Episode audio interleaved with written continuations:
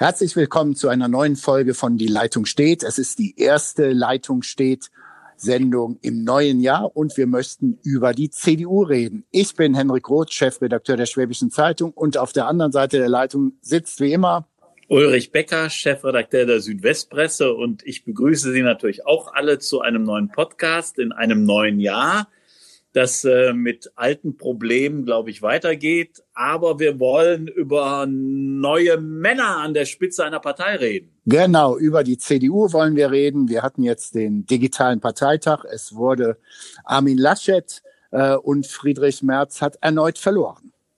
Ja, das ist ähm, äh, sozusagen schon fast eine tragische Figur und ähm, hier bei uns ging schon das Bonbon in der Redaktion um, ob sich nun äh, der Herr Merz nicht mal oder ob sich der konservative Kreis der CDU nicht mal eine neue Galionsfigur suchen sollte, weil Herr Merz ist sozusagen ein Dauerverlierer und ähm, hat es nicht geschafft, die äh, Delegierten so zu überzeugen, dass er eine Mehrheit bekommt. Was ich ähm, nicht erstaunlich fand im Vorfeld, Henrik, du erinnerst dich, ja, ja. ich hatte es ja gesagt, dass es Armin Laschet wird.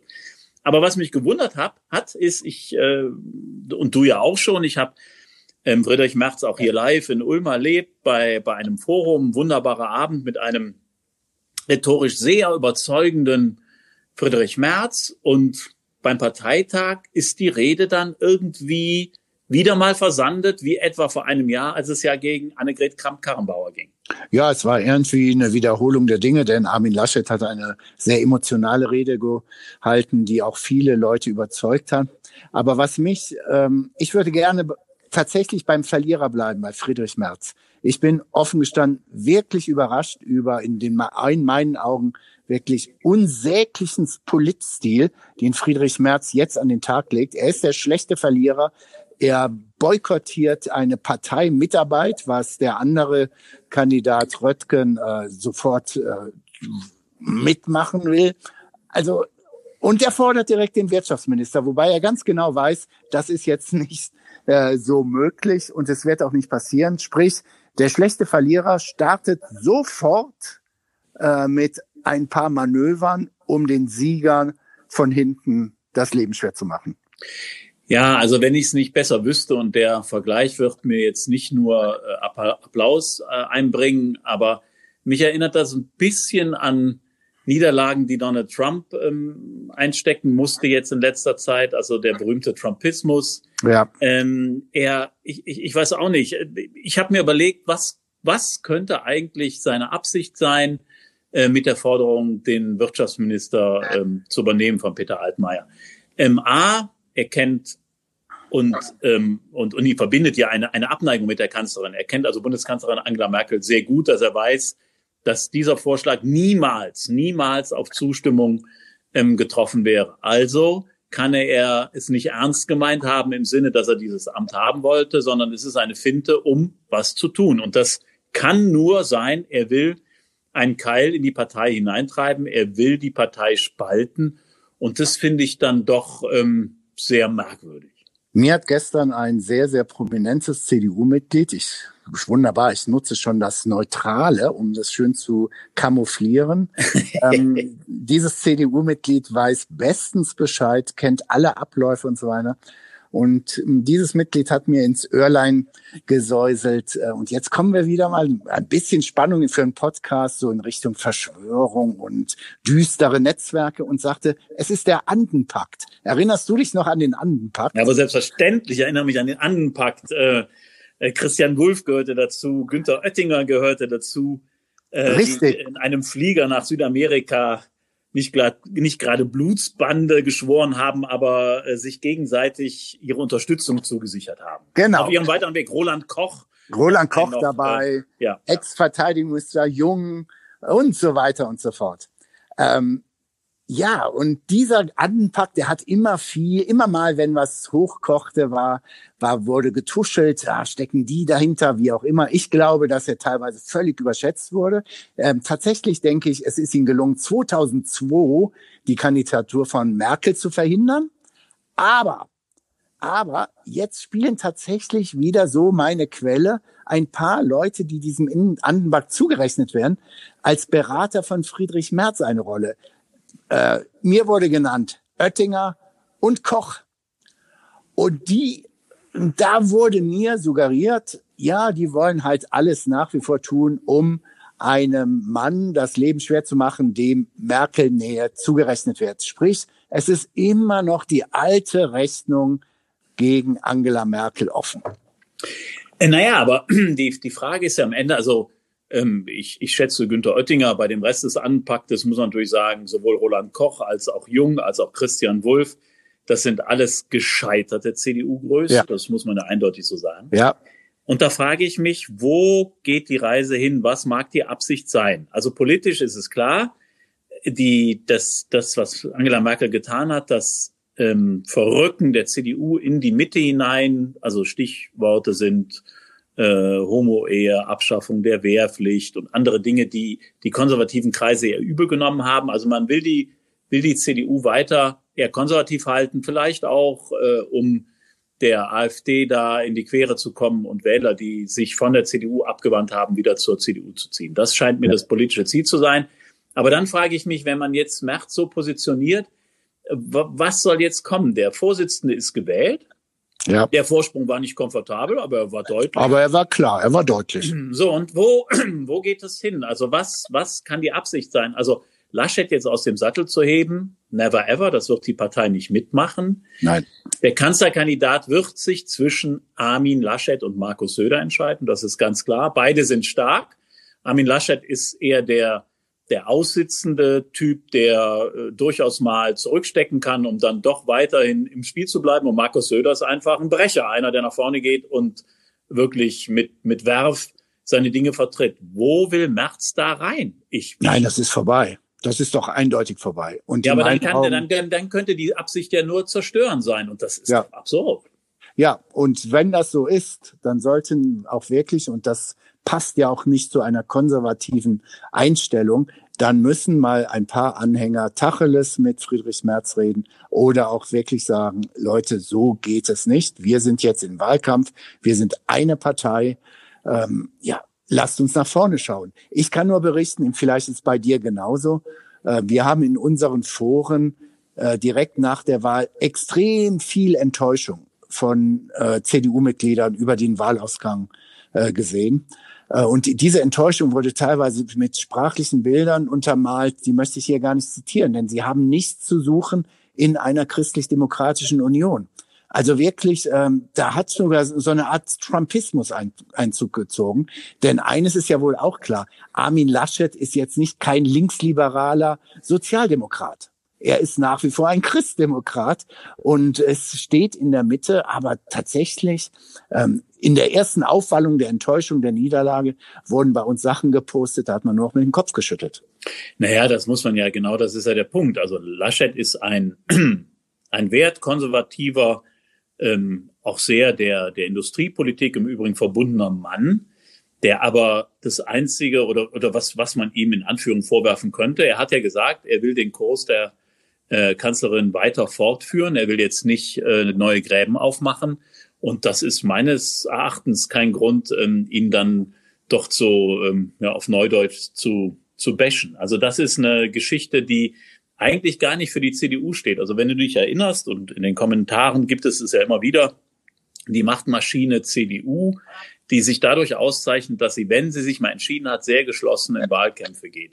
Im Moment ist das ein sehr zerrissenes Bild und witzigerweise, witzigerweise ähm, sieht die SPD, die ja nun Jahre oder Jahrzehnte lang dafür bekannt war, dass sie sich gestritten haben, die Kesselflicker und ihre Kanzlerkandidaten immer dann nochmal hübsch demontiert haben, die haben es jetzt geschafft, nach dieser, nach dieser sehr anstrengenden Urwahl, wo ja äh, Esken, Walter Borjans den Olaf Scholz im Grunde äh, niedergemacht haben in dem Wahlkampf, sich auf Olaf Scholz zu einigen und zumindest nach außen hin ein Bild der Geschlossenheit abzugeben. Und die CDU sollte sich doch ganz schnell überlegen, ob sie nicht zu dem Kurs zurückkommt, denn das Beispiel einer zerstrittenen SPD, wir wissen ja, wohin das geführt hat, nämlich in die 15-Prozent-Falle.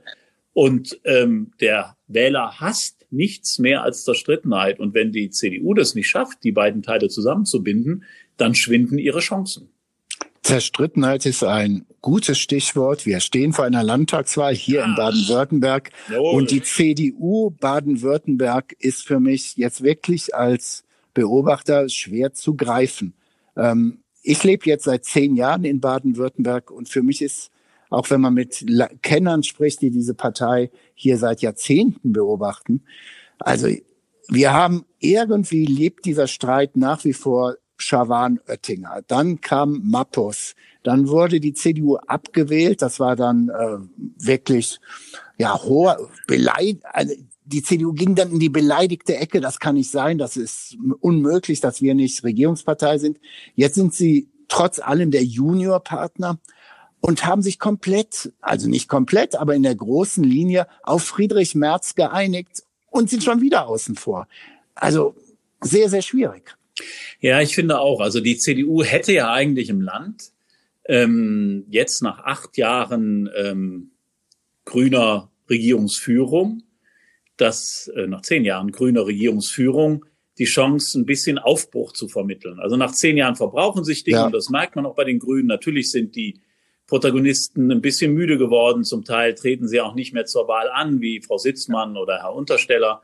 Und es wäre jetzt ja an der Zeit, eine, eine, eine moderne, eine, eine dynamische CDU zu präsentieren, die sagt, wir sind eine Alternative. Und das Gegenteil passiert im Moment. Sie sind immer noch, genau wie du es beschreibst, zerstritten über, oder, oder es sind immer noch alte Gräben vorhanden. Und sie haben halt eine, eine Spitzenkandidatin, die auch sehr schnell beleidigt reagiert, wenn also ihre Vorschläge nicht durchkommen. Und die auch im Interview heute fand ich, äh, ich habe es bei den Kollegen der Süddeutschen nachgelesen, merkwürdig distanziert reagierte auf die Wahl von Armin Laschet. Und ähm, ich glaube, dieses Land ist nicht mehr so konservativ, dass man hier einen Märzkurs fahren müsste. Ähm, sicherlich einen wirtschaftsfreundlichen, aber keinen erzkonservativen Kurs. Und ich vermisse da eine Linie. Ja, da bin ich bei dir, aber vielleicht sollte man auch nochmal das Kräfteverhältnis der CDU Baden-Württemberg innerhalb der CDU Deutschland sich anschauen. Und jetzt, du kommst aus Köln, ich aus dem Ruhrgebiet, dann wollen wir mal sagen, jetzt ist NRW zwar noch mal größer, wir haben es ja auch in den Delegierten gesehen, 300 Delegierte NRW, 150 äh, Baden-Württemberg. Nichtsdestotrotz frage ich jetzt mal mit einer Baden-Württemberg-Brille, wie kann es sein, dass die drei Kandidaten für den Bundesvorsitz alle drei aus NRW kommen, dass der Fraktionschef im Bundestag aus NRW kommt, dass der Generalsekretär aus NRW kommt und das theoretisch, er hat sich ja selber äh, von hinten gemeuchelt mit seinem Beitrag, wo er in der Fragestunde da im, auf dem Delegiertenparteitag äh, intervenierte. Jens Spahn. Jens Spahn hatte das Zeug zum mächtigsten Vize zu sein, auch aus NRW. Also sechs. Und dann dagegen stellen wir einen stellvertretenden Bundesvorsitzenden, von dem wir nicht viel hören in bundespolitischer Sache, von Herrn Strobel. Dann haben wir im Vorstand, der Vorstand ist nicht das Präsidium, der Vorstand ist eine Riesengruppe, haben wir auch noch Herrn Barreis und so weiter. Will sagen, die Bavü-CDU lebt in einem selbst, selbst gebastelten Biotop und hat den Anschluss an, den, an die Rest-CDU verloren. Ja, das ist für das Land natürlich auch verheerend, weil es überhaupt keine gewichtige Stimme mehr in Baden-Württemberg gibt, die in Berlin für das Land spricht. Also das das muss man ganz klar sagen. Und jetzt, ähm, das ist ja im Moment die wahrscheinlichste, ähm, äh, die wahrscheinlichste Version, dass die CDU-CSU auch weiterhin in Regierungsverantwortung bleibt. Ähm, dann finde ich, ist das Land sehr, sehr, sehr schlecht vertreten, auch gemessen daran, wie gut es mal vertreten war früher. Ich meine, äh, Wolfgang Schäuble als Minister und ähm, starker Mann in der CDU, ehedem er war natürlich eine starke Stimme und man muss ja auch gucken, dass Baden-Württemberg vom äh, wirtschaftspolitischen Gewicht extrem wichtig ist ja. dieses Land. Und das findet sich eigentlich nicht wieder. Also es ist eher ein relativ ja, trauriger Anblick, der sich da bietet. Und das, das kann natürlich auch auf die, für die Kommunen hier im Land ganz schwierig werden, sich in, in Berlin Gehör zu verschaffen, wenn es darum geht, dass sie ihre Belange da vortragen. Und jetzt wird es schwierig bei der Landtagswahl, sollte sie daneben gehen, wird direkt, also schwierig wird es für Armin Laschet, ähm, dann wird Armin Laschet mit verhaftet, obwohl er nun wirklich für diese äh, wirklich Spielchen, die es jetzt seit Jahren in dieser CDU Baden-Württemberg gibt, keine Verantwortung trägt, wird man schon sagen, okay, das war jetzt die erste wichtige Landtagswahl unter dem Bundesvorsitzenden Laschet und ihr habt es nicht geschafft. Also wenn sich jetzt nicht die CDU wirklich sehr, sehr schnell am Riemen äh, zieht, dann, dann wird es schwierig. Sie müssen sich ganz schnell einigen, dass jetzt die nächsten Monate äh, wirklich einig die politische Auseinandersetzung gesucht wird. Ja, also ich glaube, Hendrik, du hast, du hast durchaus recht. Ähm, Armin Laschet würde natürlich unter, unter einer schlechten oder unter einem schlechten CDU-Ergebnis in Baden-Württemberg leiden, aber ich glaube, dass er das noch ähm, ja ein Stück weit wegdrücken könnte, ähm, weil er ja nun gerade erst angefangen hat und vor allem aber ähm, weil er weil er ja ähm, weil er ja auch hier keine Anhängerschaft hatte. Ähm, aber was ich, was ich jetzt sehe, also und da bist du natürlich vollkommen richtig, wenn es zum Streit innerhalb der äh, CDU-Spitze kommt und wenn sich das jetzt nicht bald beruhigt, dann kommt natürlich aus Berlin kein Rückenwind für die Baden-Württemberg-Wahl. Und dann glaube ich, mit einer Spitzenkandidatin Susanne Eisenmann könnte das Ergebnis bitter werden in Stuttgart. Das glaube ich auch. Da kann ich, da brauchen wir gar nicht drüber zu diskutieren. Lass uns noch mal kurz äh, einfach unsere geliebten Wetten aufnehmen. Wer wird denn jetzt Kanzlerkandidat? Laschet oder Söder? Denn die anderen sind draußen. Aber über März brauchen wir nicht mehr zu reden. Ich glaube, Jens Spahn hat sich selber rausgekickt ähm, an dem digitalen Parteitag. Und ja, also. Also dieses Mal, Hendrik, dieses Mal bin ich wirklich unsicher. Mhm. Ähm, sonst habe ich ja immer, also sonst entscheide ich mich sehr, sehr schnell. Aber ich entscheide mich für Armin Laschet. Das ist eine miese Sauerei, denn das wollte ich jetzt auch sagen. Da muss ich jetzt dann mit, mit Söder gegenkommen. Ich will sagen, für unsere Hörer, weshalb ich nicht glaube, Stand heute, dass Söder es macht, wäre, er würde die CSU in erhebliche Probleme bekommen, äh, bringen, weil die CSU ja jetzt seit Jahrzehnten, wenn sie in der Bundesregierung steckt, immer gerne auch Opposition in der Regierung spielt.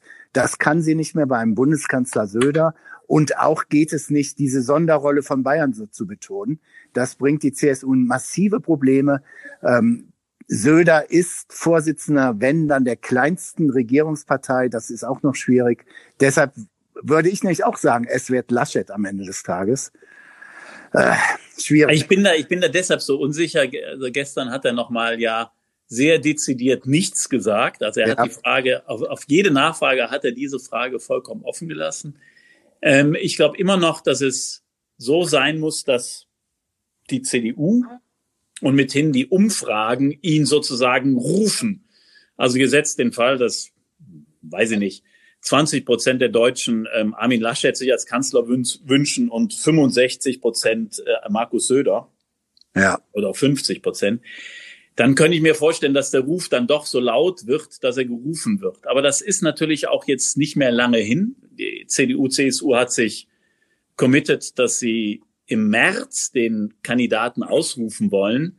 So, und ähm, ob bis dahin der Ruf so laut wird nach Markus Söder, das stelle ich noch in Abrede. Und Armin Laschet hat, finde ich, sehr deutlich gemacht, dass er das will. Er will Kanzlerkandidat werden. Ganz eindeutig. Aber damit unsere Wette doch spannend wird, ich mache jetzt, ich gehe jetzt auf die Söder-Linie äh, und sag alles. Du hast komplett recht. Äh, Nichtsdestotrotz orientieren sich auch trotz aller Dementis orientieren sich jetzt die Strategen an den Umfragen. Mit wem ist der Wahlsieg richtig sicher? Stand heute ist er mit Söder mit so vier fünf Prozent. Es liegt er vor Laschet oder wie auch immer. Also dann wird es jetzt der persönliche Ehrgeiz von Söder zu sagen, so, ich mache es. So, dann setzen wir diesmal zwei Flaschen Rotwein ein, ähm, damit es ein bisschen spannender wird. Und äh, ich, also ich bin mir, ich bin mir wirklich nicht ganz sicher. Also es ist einfach, ich habe die ganze Zeit auf Armin Laschet gesetzt, weil ich mir hat das sehr gut gefallen. Es gab so Kommentare, die ihn beschrieben haben und das stimmt ja auch. Es gibt halt einfach so so Steher im Sport, Leute, die die einfach abwarten, auch mal, auch mal einen Schlag bekommen, aber dann auf ihre Chance warten und am Ende dann doch gewinnen, obwohl man sie unterschätzt hat. Und ich glaube, so ein Typ ist er. Ich glaube, oder aufgrund unserer Erfahrung als Journalisten, dass sowohl Laschet wie Söder die Union deutlich, deutlich über 30 tragen. Ich sehe sie beide bei 35. Äh, und dann mal schauen, was es dann gibt, ob es tatsächlich Schwarz-Grün gibt oder ob man nicht doch, je nachdem, äh, ich glaube, dass die Grünen nicht so stark sein werden in der Bundestagswahl wie allgemein äh, wahrgenommen. Vielleicht gibt's ja dann doch nochmal Jamaika mit der FDP. Das könnte sein, was ich glaube ich, ähm, was man bei beiden im Grunde ausschließen kann, ist eine große Koalition weiterhin. Bei Laschet glaube ich ganz sicher. Ähm, dafür sind auch, glaube ich, zu viele Verletzungen in NRW erfolgt durch die ja. SPD. Ich glaube nicht, dass er, also er wird alles tun, um eine große Koalition nicht fortzuführen. Und dann kommt es auf die Geschmeidigkeit, wenn er dann in den Bundestag kommt, äh, von Christian Lindner und seiner FDP an. Ich glaube, Herr Lindner ist im Moment sehr geschmeidig, weil er gemerkt hat, ähm, so ohne Regierungsverantwortung, du hast so ein echtes Problem. Ähm, und da wird Jamaika vielleicht unter ganz anderen Vorzeichen stehen als noch vor vier Jahren.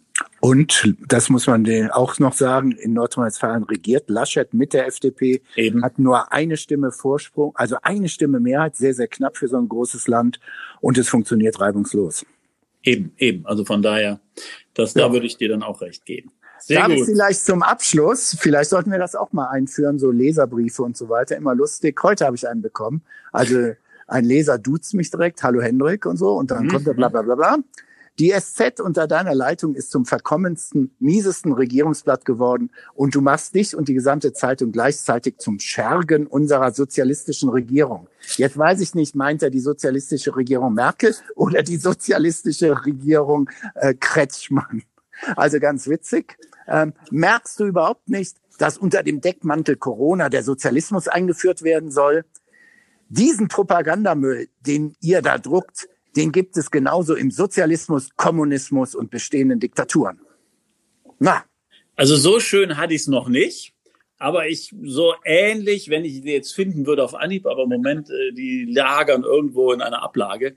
So ähnlich ähm, lauten die Briefe bei mir auch. Aber das ist ja, wir sind willfährige Werkzeuge ähm, der, des Establishments und der Regierung äh, Hendrik, damit müssen wir halt mal leben. Deshalb müssen wir jetzt auch den Podcast sofort beenden, denn ich habe hier auf der Telefonleitung einmal die NATO, dann natürlich die Merkel, dann habe ich auch noch die Illuminaten. Die melden sich sogar ohne unterdrückte Nummer bei mir. Ja, ich habe ja auch, ich habe, ich muss mir die Tagesorder von äh, Ministerpräsident Kretschmann einholen, ja, ja. damit ich weiß, wie ich heute zu kommentieren habe. Das ist ja eigentlich klar. Und also um halb eins wüsste der schon ganz gerne mittags, wie es denn jetzt läuft da will ich doch hoffen, dass er das auch so macht. Gut, alles klar.